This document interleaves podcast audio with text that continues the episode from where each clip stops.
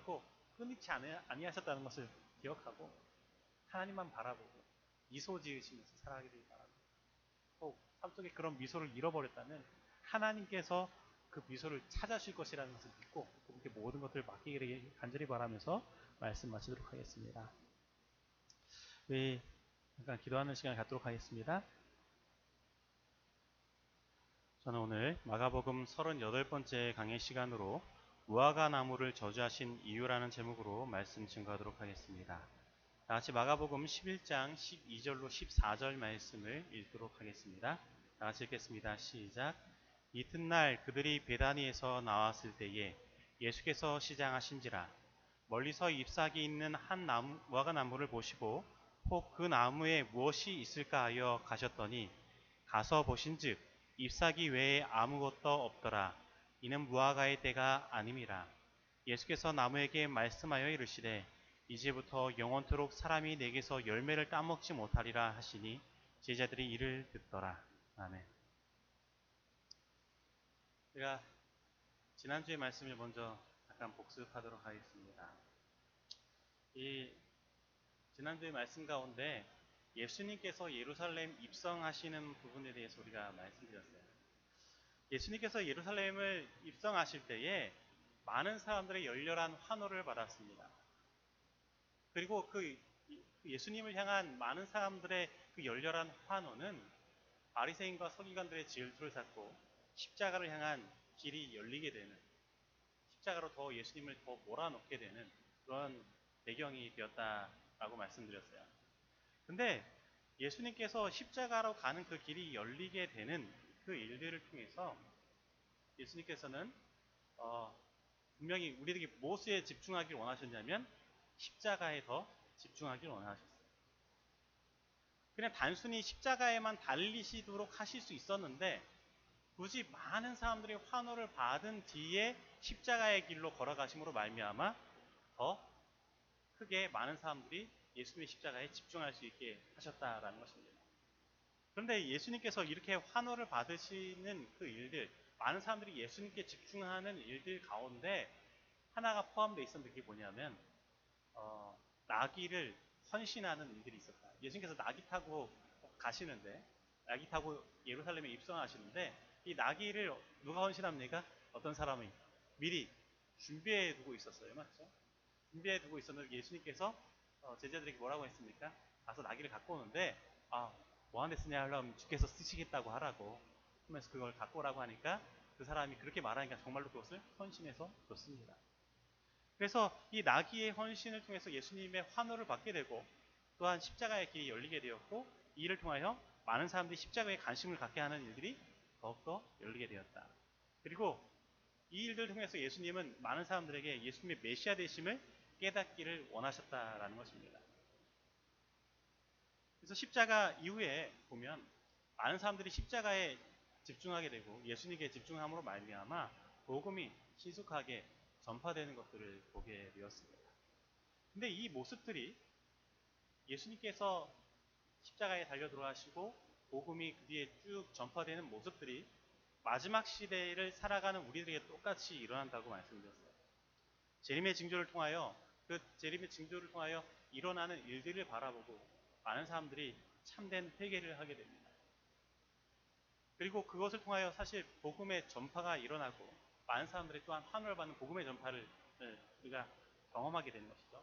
근데 이 복음의 전파는 어떤 길을 엽니까? 무리들이 져야 할 십자가의 길, 핍박의 길이 열리게 되는 어, 일들을 경험하게 만든다라는 것이죠. 근데 여기에 낙이 헌신이 있었던 것처럼 반드시 재림의 징조 와 참된 회개와 복음 전파 사이에 뭐가 있어야 되냐면 낙이 헌신과 같은 일들이 있어야 돼요. 그게 뭐냐면 오늘 우리들의 삶의 방향이 바뀌는 것입니다. 이 사람은 그 나귀를 자신의 이익과 어떠한 목적을 위하여 자신을 위하여 쓰는 것이 아니었어요. 이것은 무엇을 위하여 준비한 것입니까? 하나님을 위하여, 하나님의 사업을 위하여 준비한 거예요. 오늘 우리들의 삶의 방향도 똑같이 돼야 된다는 것이죠. 내 재물을 사용하고 시간을 사용하는 데 있어서도 하나님을 위해서 내가 이 시간만큼은 이 재물만큼은 뛰어놓아야겠다라는 결심이 이 가운데 분명히 있어야 된다는 것입니다. 그러면 어떤 일이 있다고 말씀드렸냐면 이 복음 전파를 위해 예수님이 더욱더 적극적으로 나서시는 장면을 이사야서의 말씀을 통해 우리가 확인해 보았어요. 그래서 이 복음은 단순히 우리들의 힘으로 우리들의 노력으로 전파되는 것이 아니에요. 오늘 우리들이 참된 회개를 통하여 우리들의 삶의 방향이 바뀌면 예수님께서 오늘 우리들과 협력해서 그 복음을 어떻게 해요? 그분의 능력으로 땅끝까지 전파하게 하신 것이죠. 그리고 핍박의 길이 열리면 더욱더 그 핍박 때문에 많은 사람들이 복음에 집중하게 될 것이고 더 강력한 복음 전파를 하게 되는 이사야서를 통하여 우리가 확인해 보았었습니다. 그래서 오늘 우리들이 이루어야 할 예언이 있어요. 그것은 뭐냐면 복음 전파가 아니라 참된 회개이다라는 거예요. 많은 사람들은 이 땅의 마지막 시대에 우리가 이루어야 될 것이 뭐냐면 복음 전파다라고 하면서 열심히 복음을 전파해야 됩니다. 막 해요. 근데 복음을 전파하라고 많은 사람을 끌어들이고 했는데도 불구하고 안 일어나요. 강력한 복음 전파가 안 일어나요. 뭐 때문에 안 일어납니까? 오늘 우리들에게 뭐가 빠져 있어요? 참된 회개가 빠져 있어요. 참된 회개 없는 복음 전파는 많은 사람들이 교회에 들어와서도 실망하게 만들고 많은 사람들이 오늘 이 교회에 와서 예수리 그리스도를 발견하기보다는 성화되지 않은 그리스도인들 때문에 낙오되는 일들을 경험하게 만든다라는 것입니다. 그래서요 하나님께서는 이 복음 전파가 더 강력하게 일어나게 하기 위해서 가장 먼저 우리들에게 하길 원하는 게 뭐냐면 참된 회개 운동입니다. 참된 회개는 삶의 방향을 전환하는 것입니다. 그래서 이 삶의 방향을 전환하는 것을 크게 보면 여러 가지 것들이 있지만 아까 전에 말씀드렸듯이 시간과 우리들의 재물 그것들을 방향을 바꾸는 거예요. 그리스도께서 쓰시겠다고 하실 때 드릴 수 있는 준비가 필요합니다. 시간과 재정에 있어서. 내가 어느 한 시간만큼은 일주일 중에 어느 한 시간만큼은 내가 하나님을 위하여 분명히 떼어놓고 쓰도록 하겠다. 적어도 안식일 시간만큼은 내가 다른 것들을 전혀 하지 아니하고 오직 하나님을 위하여 내가 그 시간을 떼어놓고 쓰도록 하겠다라는 결심이 오늘 우리에게 필요한 것이죠. 이것이 예수 그리스도의 능력으로 우리 삶 가운데 이루어질 일이 필요한 것입니다. 그리고 재물도 똑같습니다. 오늘 우리들이 쓰는 모든 것, 내가 버는 모든 것들의 제목들을 다 정확 기록한 다음에 어디 어디에 썼는지 한번 보세요. 이것들이 주로 어디에 쓰입니까? 나의 자신의 먹고 사는 것에만 쓰입니다. 만약에 그렇다면 오늘 우리들이 다시 한번 삶의 방향을 정해야 됩니다. 일정 부분들을 띄워놓던지 혹은 마지막 시대에 우리가 해야 될 일이 있어요. 우리들이 갖고 있는 재물을 통해서. 복음 전파는요, 단순히 그 예수님의 능력으로 되는 것이 아니라 오늘 그것이 더욱더 강력하게 하기 위하여, 더 강력하게 전파되게 하기 위하여 회개한 한 사람들을 하나님께서 부르신다라는 것이에요. 그래서 참된 회개는 복음 전파를 위해 예수님께서 직접 일어서서 적극적으로 나서시는 일들을 경험하게 할 것이에요. 분명히 그렇습니다. 그래서 마지막 시대의 이 복음 전파는 참된 회개의 운동, 시간과 재정 활용과 함께 같이 갑니다. 초기 문제 57페이지에는 이렇게 말하고 있습니다. 만일 누구든지 자기들의 소유를 그대로 가지고 있으면서 그것에 대한 저들의 의무를 주께 묻지 않는다면 주님께서는 그것을 어떻게 해야 할지를 그들에게 가르쳐 주시지 않을 것이며 그들의 소유를 계속 가지고 있도록 허락하실 것이다.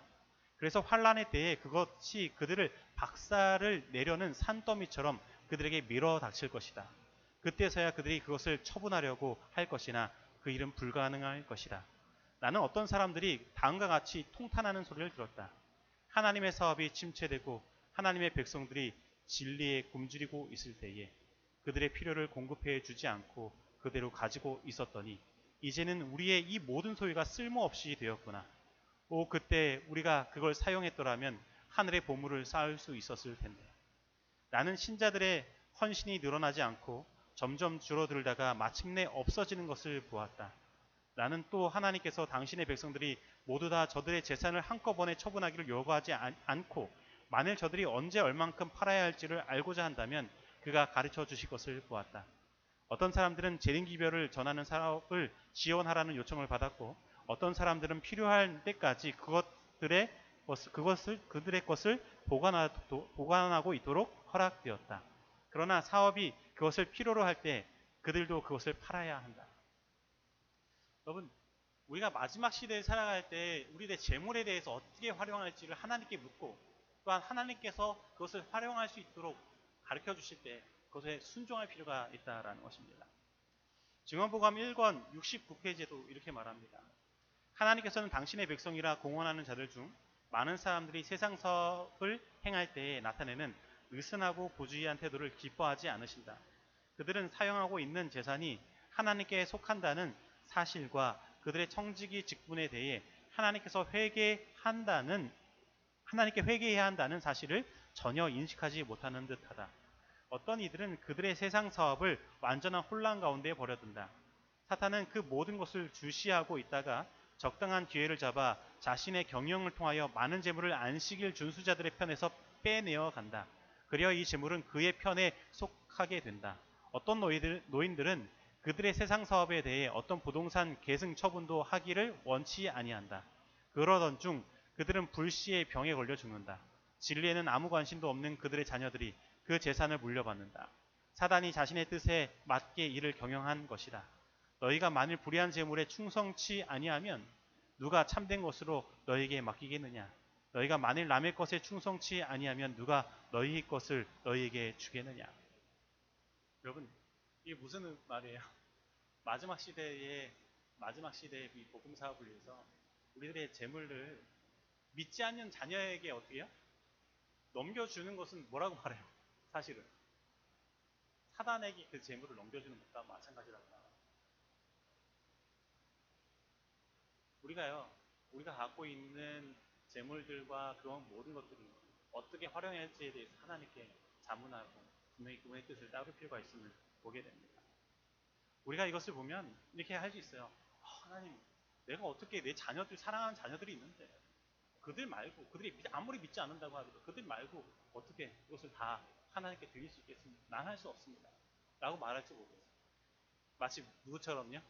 예수님께 달려간 부자 청년처럼. 부자 청년이 뭐라 그랬어요? 아, 내가 어려서부터 다 이 모든 율법을 다 지켰다고 말했는데 예수님께서 뭐라고 하실 때? 내 가진 모든 소유의 것을 다 팔아 내 이웃에게 나눠주라고 했을 때 그는 근심하면서 떠나, 떠났어요. 예수님을 따르지 못했죠. 오늘 마지막 시대에 살아가는 우리들에게 똑같은 질문이 있습니다. 하는 예수님의 요구가 있어요. 그럴 때 여러분들 어떻게 하시겠습니까? 사실은 우리들은 불가능해요. 우리들은 죄인이어서 돈에 욕심이 많습니다. 걱정이 많아요. 미래에 대한 걱정들이 많아요. 그러나 그 부자 청년에게, 부자 법관에게 하신 예수님의 결론이 무엇입니까? 그 청년은 사실 듣지 못했지만 예수님의 결론이 무엇일까요? 마가복음 10장 27절입니다. 예수께서 저희를 보시며 가라사대 사람으로는 할 수 없으되 하나님으로는 그렇지 아니하니 하나님으로서는 다 하실 수 있느니라. 여러분 나는 할 수 없지만 내가 하나님께 모든 것을 맡기고 그분의 뜻에 따르게 됩니다. 그 모든 일들이 내 안에서 가능함을 믿게 되기 바랍니다. 그런데 문제는 뭐가 문제냐면 하나님께 대한 나의 확신이 부족한 거예요. 내가 이렇게 했을 때 정말로 내 자녀들 그리고 정말로 내 삶, 미래의 삶, 그 모든 것도 하나님께서 책임지실까? 만약에 그것이 정말로 확증되고 정말 확고한 믿음을 갖고 있다면 내가 언제든지 하나님께서 쓰시겠다고 할 때 드릴 수 있죠. 그리고 내 나를 하나님께서 여태까지도 아주 어렸을 때부터 태어나는 그 순간부터 지금까지도 하나님께서 벌어 먹여 주셨다는 확신이 있다면 내가 충분히 그렇게 할 수 있겠죠. 그런데 오늘 우리들은 어떤 믿음이 없어요? 하나님께 대한 그런 완전한 믿음이 없다는 것입니다. 그럼 여러분 어떻게 하나님께 확신을 가질 수 있을까요? 하나님의 살아계심과 하나님께서 내 삶을 인도하고 있다는 사실을 어떻게 확신할 수 있을까요? 그 사실을 오늘 사실 읽은 본문 말씀에서 알려주고 있습니다. 이 무화과 나무에 대한 예수님의 저주의 장면을 보시고 그것을 우리는 깨달을 수 있다라는 것입니다. 여기 보니까 예수님께서 베다니에서 나오신 다음에 시장하셨죠. 시장하신 다음에 정말로 어, 먹을 걸 찾으셔서 배가 고파서 어딜 바라봤습니까? 무화과 나무를 봤어요. 근데 무화과 나무를 봤는데 그 무화과 나무에 뭐가 없어요? 열매가 없어요. 그리고 열매가 없으니까 예수님께서 뭐라고 하십니까? 이제부터 영원토록 사람이 내게서 열매를 따먹지 못하리라 하십니다. 여러분, 뭔가 이상하지 않습니까?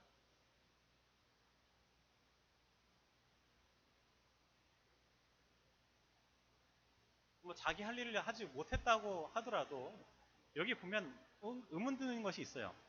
중동 지방의 무화과 나무 수확 시기는 두 시기가 있습니다. 하나는 늦은 봄이고 또 하나는 이른 가을이에요. 그래서 하나는 5월에서 6월이고 하나는 9월에서 10월입니다. 근데 지금 유대력으로 6월절이 다가와 있어요. 근데 6월절은 오늘날 3월, 4월 시기이기 때문에 지금은 열매 맺는 시기가 아니라는 거예요. 그렇다면 예수님께서 왜 아직 때가 되지 않은 무화과 나무를 저주하셨을까라는. 시기가 안 돼서 열매를 안 맺는 거예요. 예수님께서 왜 무화과 나무를 저주하셨을까? 분명한 교훈이 있는 것입니다. 이거는 실물 교훈이에요. 마가복음의 본문 자체에서 이것을 답하고 있습니다. 예수님의 목적을요. 19절부터 25절 말씀입니다. 그리고 날이 저물, 저물매 그들이 성 밖으로 나가더라. 그들이 아침에 지나갈 때에 무화과 나무가 뿌리채 마른 것을 보고 베드로가 생각이 나서 여짜오되 라비오 보소서 저주하신 무화과 나무가 말랐나이다. 예수께서 그들에게 대답하여 이르시되 하나님을 믿으라. 내가 진실로 너에게 이르노니 누구든지 이 산더러 들리어 바다에 던지라 하며 그 말하는 것이 이루어질 줄 믿고 마음에 의심하지 아니하면 그대로 되리라. 그러므로 내가 너에게 말하노니 무엇이든지 기도하고 구하는 것은 받은 줄로 믿으라. 그리하면 너에게 그대로 되리라. 서서 기도할 때 아무에게나 혐의가 있거든 용서하라. 그리하여야 한데 계신 너희 아버지께서도 너희 허물을 사여 주시리라 하십니다. 예수님께서 이 무화과 나무의 비유를 통해서 실물 교훈을 통해서 우리에게 정말로 요구하시고 알려주기를 원하시는 게 뭡니까? 그것은 바로 하나님에 대한 믿음이에요. 하나님에 대한 온전한 믿음. 예수님께서 아직 때가 되지도 아니한 그 무화과 나무를 보고 어떻게 했어요? 바로 저주했죠. 저주하니까 바로 다음날 어떤 일이 일어났어요? 그 말이 이루어졌어요. 예수님의 말씀은 곧 이루어집니다. 하나님의 말씀은 거시지 하나도 없어요. 다 이루어집니다. 그것에 대한 그것을 바라보고 하나님에 대한 믿음을 온전히 갖기를 이 무화과 나무를 저주하시는 일 등하여 예수님께서 우리에게 이야기하기를 원하신다는 것이죠. 그럼 어떻게 우리가 믿음을 가질 수 있을까? 여기에서 어떻게 믿음을 가질 수 있을까? 오늘 본 말씀에 있는 것처럼 예언의 성취를 바라보라는 거죠. 여러분 우리들 가운데 있는 예언의 성취, 예언의 성취하면 우리들은 자꾸 어디에로 초점을 맞추면 재림해진가 하고선 자꾸 일요일 협령 아니면 뭐 여러 가지 그런 것들을 봐요. 그런데 실제로 내 삶을 인도하는 것과 그것이 어, 무슨 상관이 있습니까? 여러분 이 일요일 휴업령과 여러분들이 지금 살아가는데 무슨 관계가 있어요? 일요일 휴업령이 이루어져도 지금 현재 내 삶은 내 삶이고 그것은 그거다라고 생각하는 사람이 꽤 많아요.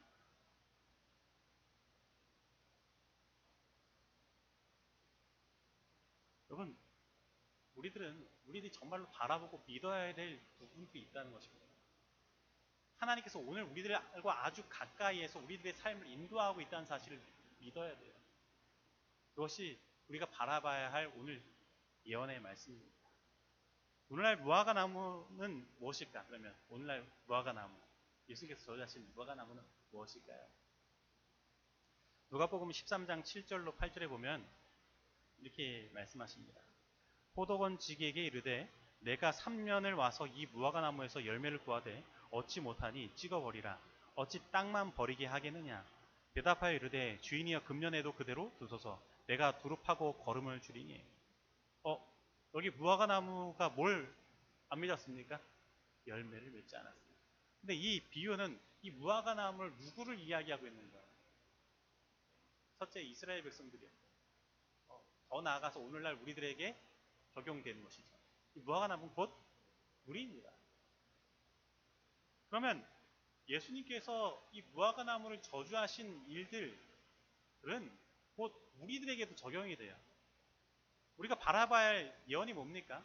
우리들 삶 가운데 무엇이 없으면 열매가 없으면 열매가 없으면 곧 메마른다는 것이죠.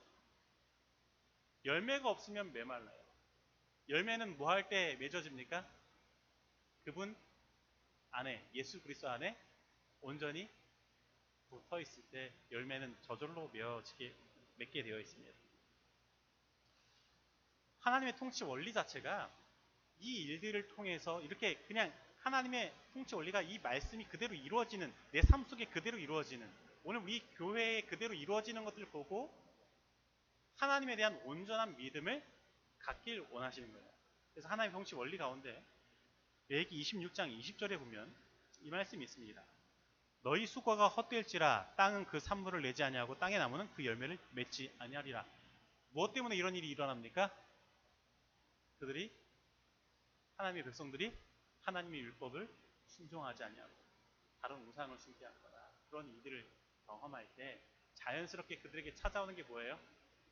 언약 저주입니다. 언약. 병에 걸리기도 하고 또한 적국에게 에워싸이고 포로로 끌려가기도 하고 땅에 소출이 없고 나무에도 열매가 없고 그런 것들을 경험하게 되는 것이죠. 그러면 이것이 정말로 오늘 우리들에게 적용이 돼서 하나님의 통치가 우리 삶 가운데 이루어지는지를 봐야 돼요. 여러분, 오늘날 하나님 믿는 백성들에게 어떤 일이 일어나는 것 같습니까? 우리 재림교회에 어떤 일이 일어나는 것 같습니까? 기근이 찾아왔습니다. 기근. 확실합니다. 정말로 그래요. 기근이 엄청나게 찾아왔습니다. 영화관 다 팔아 넘겨도 이게 되질 않아요. 뭐 때문에 이런 일이 벌어졌을까요? 우리 교단 자체가 이 선교나 그 모든 일들을 다 하나님께 맡기고 그저 우리들이 할 일은 참된 회개를 통해 삶의 방향을 바꾸고 하는 그런 일들인데 이 선교가 안 되는 일들은 마치 뭐가 없어서 돈이 없어서 되는 것처럼 생각을 했어요. 성경에서 돈을 어떠한 것으로 표현한 것이 있냐면 만몬이라는 우상으로 설명한 것이 있어요. 만몬이라는 우상. 이 교단이 뭘, 뭘 섬긴 거예요? 하나님께 온전히 맡기는 게한 것이 아니라 뭘, 뭘 섬겼어요? 돈의 우상을 섬겼어요. 유씨 문제를 해, 막 드러낼 때 유씨 문제를 하면 우리들에게 돈이 얼만큼 더 유리요. 지금도 그런 일들을 하고 있단 말이에요. 사실은. 사람들이 하나님만 바라보는 게 아니라 뭘 바라봐요? 돈을 바라봐요. 그러니까 하나님께서 어떻게 하십니까? 기근. 다 뺏어가고. 사람들로 하나둘씩 다 떠나요. 완전히 메마름이 이 교회에 찾아옵니다. 개인적으로 봐도 똑같습니다. 내 삶을 인도하는 그 하나님은 하나님께서 나를 버리지 않으셨다는 증거예요. 사실은요. 이거 하나님의 인도이기 때문에요. 이 교단 자체가 이러한 경험을 한다는 것은 하나님께서 이 교단을 결코 버리지 않으셨다는 증거입니다. 이걸 통해서 무엇 하기를 원하세요? 다시 참된 회개를 이루길 원하세요. 근데 이것이 하나님의 믿는 백성으로서 개인적으로도 적용된다는 거예요. 내 삶 속에 메마름이 있어요. 여러 가지 사건과 사고가 벌어집니다. 하나님께서 이것을 통하여 나를 버리신 것이 아니에요. 이걸 통해서 무엇하기 원합니까? 참된 회개가 이루어지기 원합니다. 요한계시록 자체에서 이 하나님의 구약의 통치 원리가 이스라엘 백성들을 이끌었던 통치 원리가 신약 시대에도 그대로 적용됨을 이야기합니다. 그것이 일곱 인에 대해서 설명할 때 나오는 거예요. 일곱 인이 요한계시록 6장 1절로 2절부터 쭉 뒤에 보면 나오죠. 근데 이 6장 이전에는 예수님께서 4장, 5장에서 하늘에서 대관식을 하시는 장면이 나옵니다. 그래서 예수님께서 하늘 대관식을 하시고 하나님 보좌의 우편에 앉으셔서 율법책을 가지고 통치하시는 거예요. 근데 그 통치에 한그 두루마리를 하나씩 펴는 그러니까 하나 혁유에서 인을 떼시는데 그 인을 떼시는 것이 그분의 통치 원리로서 나타납니다.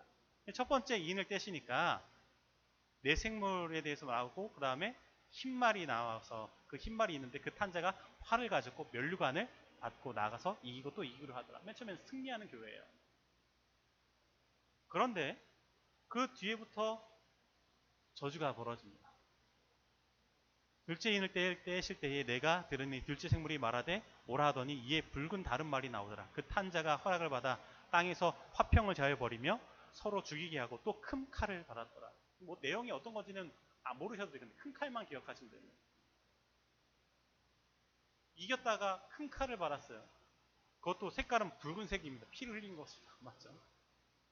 그 다음에 셋째 인을 떼실 때에 내가 들으니 셋째 생물이 말- 말하되 오라 하기로 내가 보니 검은 말이 나오던데 그 탄자가 손에 저울을 가졌다. 이 손에 저울을 가졌어요.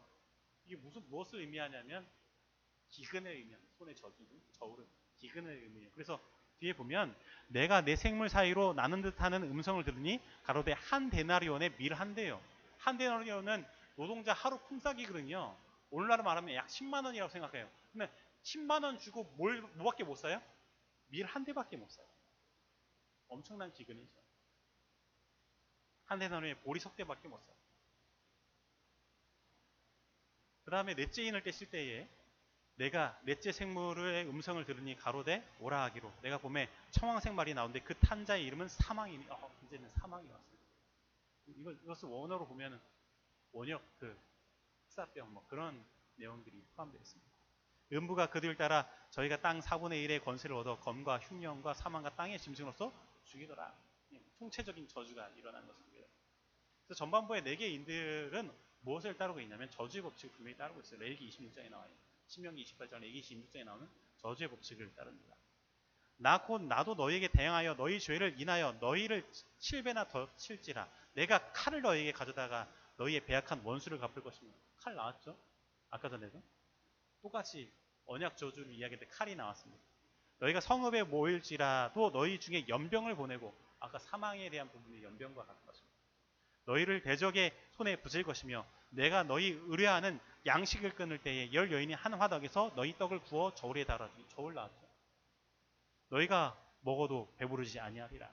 결국 신약 시대에 하나님께서 이 교회를 이끄시는 원리가 구약 시대와 전혀 다르지 않음을 이야기해요. 그리고 실제로 그것이 이루어진 것입니다. 근데 이 실제로 이것을 이루어지는 것을 보고 하나님께서 백성들이 정말로 원하는 게 뭘까? 다섯째 인에 나오죠.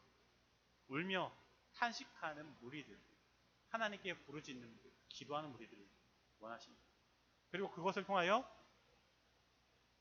재림의 징조를 여섯 번째 인에 이루고 일곱 번째 인에 14만 4천이 형성되고 구원의 완성이 일어나는 것을 보게 됩니다. 여러분, 오늘 마지막 시대에 살아가는 우리들에게 하나님께서는 어떤 사명을 줬다고 말해요? 어떤 사명이요? 엘리야의 사명을 줬다고 말해요. 여러분, 엘리야가 받은 사명은 뭘까요? 엘리야가 받은 사명. 엘리야가 받은 사명이 뭐예요? 엘리야는 하나님의 말씀이 그대로 이루어지는 것을 보고 온전한 믿음으로 무엇했냐면 그때 당시에 우상 숭배가 만연하는 그 이스라엘의 나라를 바라보고 왕한테 가서 몇 년 동안 네, 3년 반 동안 3년 반 동안 비가 내리지 않을 것을 예언했습니다. 기근이 찾아올 것을 예언한 거예요. 오늘 우리가 받은 엘리야의 사명 자체가 그거예요. 오늘 우리들이 못하지 않으면 정말로 하나님께 참된 회개의 일들을 더 하지 않냐. 예수 그리스도를 온전히 의지하지 않냐면 기근은 더 심하, 심화될 것이다.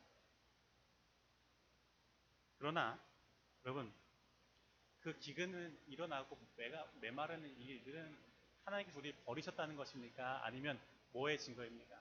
하나님께서 우리를 버리지 아니하시고 여전히 우리들의 삶을 인도하고 이 교단을 이끌고 있다는 증거예요.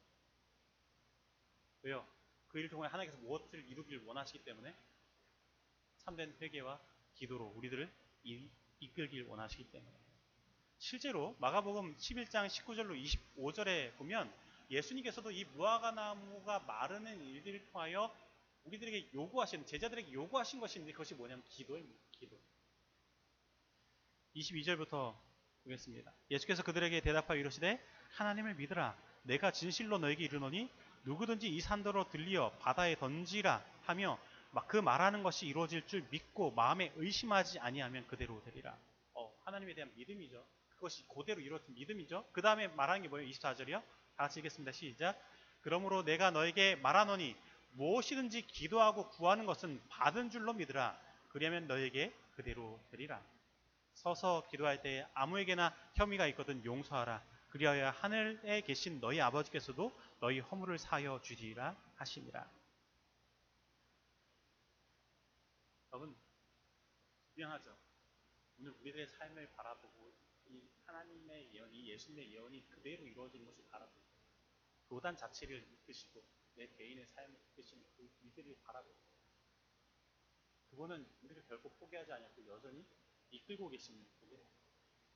그러므로 오늘 우리들은 내 삶 가운데 뭐가 찾아왔을까 요? 기근과 같은 여러 언약 저주와 같은 일이 찾아왔을 때 온역이 찾아오고 아픔이 찾아오고 여러 사건과 사고가 일어나는 것들을 바라봤을 때 하나님 원망해서는 안 돼요. 오히려 하나님께 감사해야 돼요. 하나님께서 나를 여전히 버리지 아니하실 거라는 증거예요. 그걸 통하여 우리들이 무엇하길 원하신다는 겁니까? 예수님께 온전히 나아가 회개하기를 원하신다라는 것입니다. 오늘 저와 여러분의 삶 가운데 어떠한 일들이 있습니까? 정말로 삶을 돌아보면 엄청난 일들이 많아요. 엄청난 일들이. 평탄하게 지나갈 때가 별로 없는 거 같아요. 그러니까 제가 그 매해 목회에 나와서 한 해 한 해 이렇게 쭉 그때 상황을 돌이켜 보면 평탄하게 지나간 해가 별로 없어요. 아, 다음에는 좀 편하겠지. 다음엔 좀 편하겠지가 아니에요. 아, 심각한 일들이 자꾸 벌어집니다. 근데 그때마다 제가 더 어떻게 했냐면 하나님을 떠난 게 아니라 어떻게 해요? 하나님을 붙는 것을 보게 되고 하나님을 더 경험하는 것을 보게 되고 더 하나님을 향해 간절해지는 것을 보게 되고 오늘 혹 여러분의 삶 가운데 그러한 어려움이 있습니다. 그리고 이 교회 가운데 어떤 어려움이 있습니까? 그러한 것들을 바라본다면 오히려 그것이 하나님의 예언의 성취임을 바라보시고 하나님에 대한 믿음을 온전히 갖게 되길 간절히 바랍니다. 그래서 그냥 단순히 기도할 때에 아 이것이 될까 하는 의심의 기도가 아니라 믿자야 본전이니 해보지 이러한 기도가 아니라 하나님을 시험하는 기도가 아니라 이것이 반드시 이루어질 것에 대한